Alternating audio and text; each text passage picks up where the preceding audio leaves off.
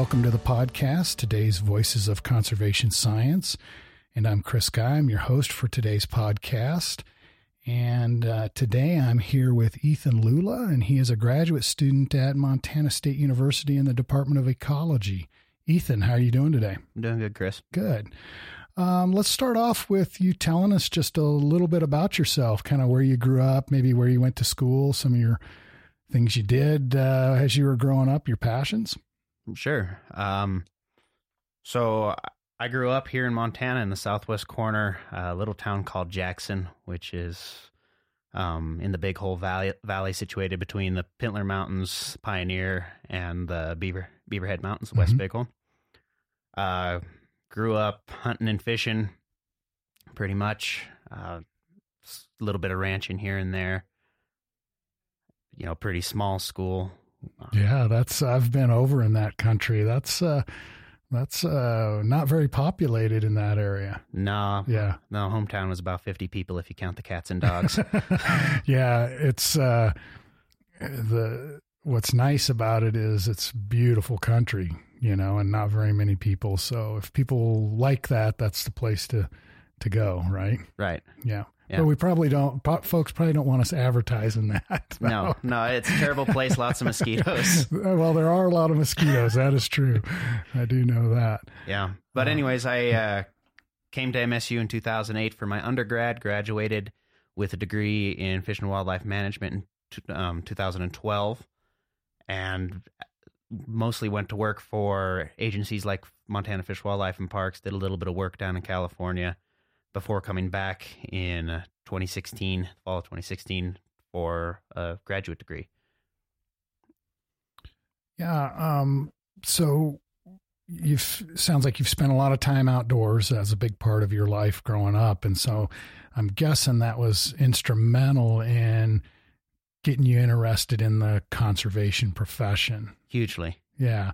And so just to, to think about that, were there, uh, or, or I guess unpackage that a little bit further, were there folks that were, I guess, uh, individuals or, or certain things you did that were instrumental in that, that, that were kind of the cornerstone of getting you interested in conservation?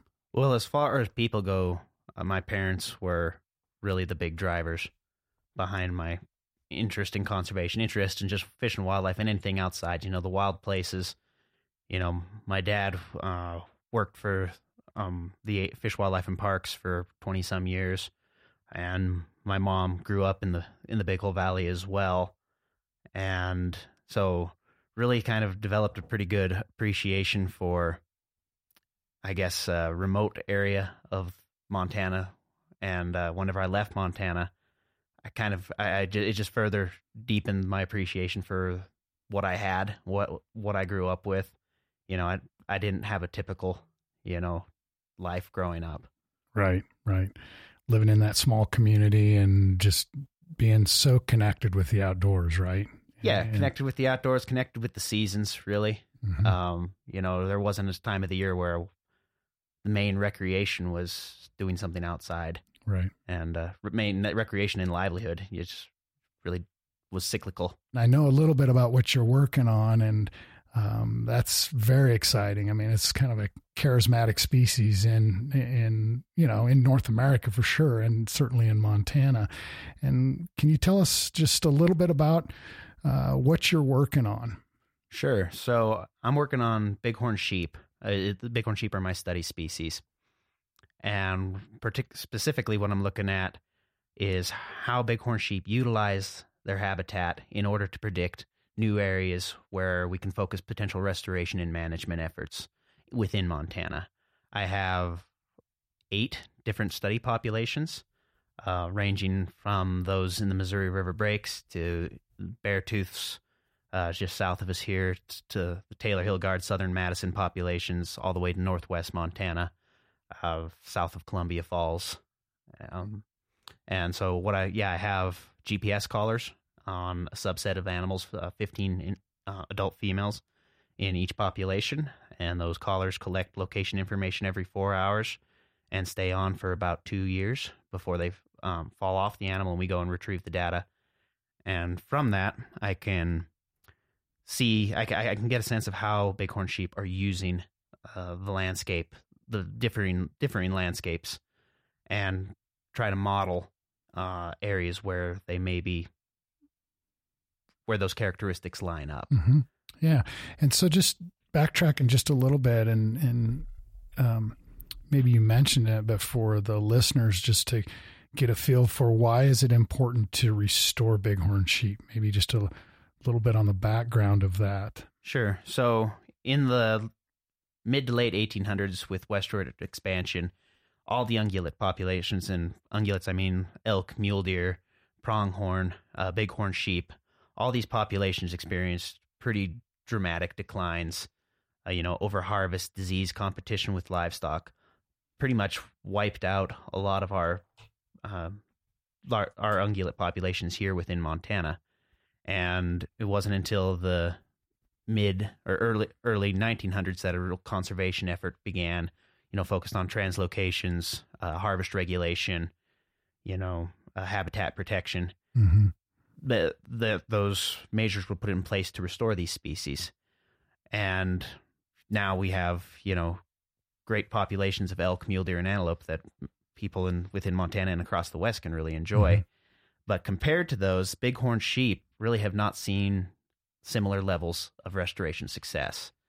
Um, most of, I mean, many populations in Montana, you know, are small, isolated from one another. When I say small, I mean less than 100 individuals. hmm And uh, they're, you know, the same efforts, the same translocation me- measures, you know, harvest regulations. Those, we've been doing that since the 30s.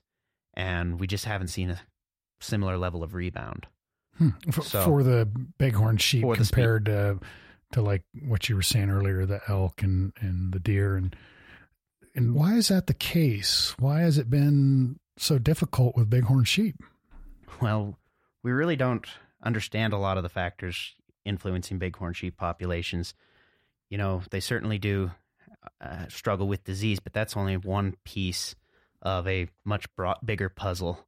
You know, one of the focus of my research is on the habitat. Maybe there's something that has to do with the landscapes they're occupying, the habitat that they're on, that influences how they how populations utilize those landscapes and in turn, you know, persist.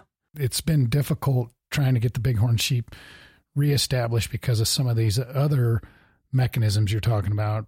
You know, and one is pneumonia, but I, I think you really hit it on the head. That's part of why you're doing this research is trying to figure out why they haven't been successful, right? And is it related to some landscape level features? Exactly. So that's something that I so that's part of what I'm looking at Mhm. is uh, why we've got eight populations. We're looking at how the landscape may be influencing Mhm. bighorn sheep populations and influencing their demographics and vital rates, uh, basically their performance. Right. And so you're you have these GPAS collars on them Yep. and and then you can take those locations from the from the bighorn sheep and map that on habitat and kind of see what habitat they're using and then trying to determine if that habitat is limiting is that what you're we is that part of it that is that is part of it uh, and it's also looking at what parts of habitat you know what drivers within a landscape are actually influencing how those herds or populations use that landscape. Mhm. so something like you know canopy cover can be a good metric for visibility things like that. Do they need to, do bighorn sheep need to see how rugged is the terrain? You can use you know various elevational um, remotely sensed metrics Mhm. things like that to get, to get to get try to get a sense of what what is influencing how bighorn sheep use that landscape or so that was poorly worded to get a better sense of why bighorn sheep are using the, the landscape Mhm. characteristics that they are Yeah. um but So I'm here with Ethan Lula, and he's a graduate student at Montana State University in the Department of Ecology, working on bighorn sheep in southwest Montana. So, Ethan, just thinking about how bighorn sheep use the landscape and your study, um, kind of mapping where they go and what habitat they're using, are there, and I know this is a little bit beyond what you're studying, but just thinking about how managers might go and alter the habitat, or maybe would they put bighorn sheep in habitat that's not currently occupied to restore the populations? So I, let me just, if if bighorn sheep use, um, you know, steep slopes with, uh, you know, with some sagebrush or something. I know that sounds might sound ridiculous to you, but if that's the case, then how do you manage for that, or how would FWP or the Park Service or some entity manage for that? So that's really one of the big, um, what should I say? it's one of the big objectives. It's one of the tools that I want to derive from my research. Is I want to model how bighorn sheep are currently using the landscape, and then be able to extrapolate those models into areas where bighorn sheep are not currently there. Maybe they were there historically, uh, but we don't know if those if that area is even capable of supporting bighorn sheep populations anymore. So what I do is I build these models off based off of where bighorn sheep currently are, what char- landscape characteristics they're currently using, and take that information and and basically look at those, you know, Sagebrush Hill, Rocky Knob, mm-hmm. and see to ca- calculate a probability of that animal being there. So what an- what managers will be able to do, or hopefully will be able to do, is they'll be able to use this tool to look at a, area or a piece of a landscape and say, you know, I think bighorn sheep should be here look at this tool and say, you know what, it's got a pretty good chance based off of what we know about current bighorn sheep movements and distributions mm-hmm. of actually supporting a population here versus prior I mean you know generally the rule of thumb has been if it looks like bighorn sheep habitat it must be must be bighorn sheep habitat. And so I'm just sitting here thinking if it's bighorn sheep habitat why aren't bighorn sheep there? And I think I know the answer to this because of fragmentation of habitats limiting the dispersal of bighorn sheep, how they move around the landscape because of uh, anthropogenic kind of um, um, uses of the of the landscape, roads, those kinds of things that are blocking migration corridors. So that's one one option that certainly does play a play a factor, but we've seen. I mean, we see areas just take the southern Madison for example, where you know we have a population at the southern end that, that really isn't hasn't expanded into you know the remainder of the Madison range, you know, which is very good bighorn sheep habitat, mm-hmm. not really fragmented. There's a couple of different reasons that bighorn sheep may not be expanding, and one is they just may, naturally may not have that tendency to explore and disperse. Uh, they may take a lot. They're they have high natal um, home site fidelity, mm-hmm. you know, uh, strong connections with their mothers. Mm-hmm. And uh, the, that home range doesn't really change unless exploration happens, which most ewes um, ewes don't do for the most part. Some young rams may, but it's not. It doesn't occur on the same level as like elk do, things right. like that. Um, secondly, is the landscape may have changed uh, not just directly from like building a road or anything like that, but with uh, forest management, we may have something like too much. The visibility may not be there. Not even go prior to forest management. I mean, these animals have been around since you know the gla- glaciation when there was a lot less tree cover right, right. back in the day. So landscapes just may not be capable mm-hmm. of supporting them anymore. We, I, I don't believe that. Mm-hmm. Um, but that's just one of the thoughts. Right. Yeah, they're an amazing animal. I was just reflecting a little bit on um, watching some uh, the rut uh, in in Yellowstone there, right as you come in the north entrance, and got some amazing photos of those rams just going after it right there. It's uh, they're an amazing animal. so you've kind of touched on this, I think, a little bit, but just to re maybe you could reiterate for us what would be the best thing you could discover in your research? You know, if you had a crystal ball kind of looking into the future, what's the best thing you could you could discover or provide to agencies to help uh, manage bighorn sheep? Well, what I could provide to, to agencies would be a use an at least an accurate model. What I could yeah, what I could provide to agencies is an accurate model that will hopefully show areas that have previously not been considered for restoration. Um, hot spots, little, you know, within a mountain range, mm-hmm. areas where all the all the factors there that are influencing bighorn sheep are present on a landscape, and really kind of start some man, new management, new restoration efforts. And so, restoration then, if if you did provide that, would be taking some sheep from a uh, what I might call a, a, a population that has a lot of um, sheep in it, then they could take a few of those and move them to that new habitat. Is that what they do? Yeah, translocation. Yep. Okay. Yep translocating sheep. Yep.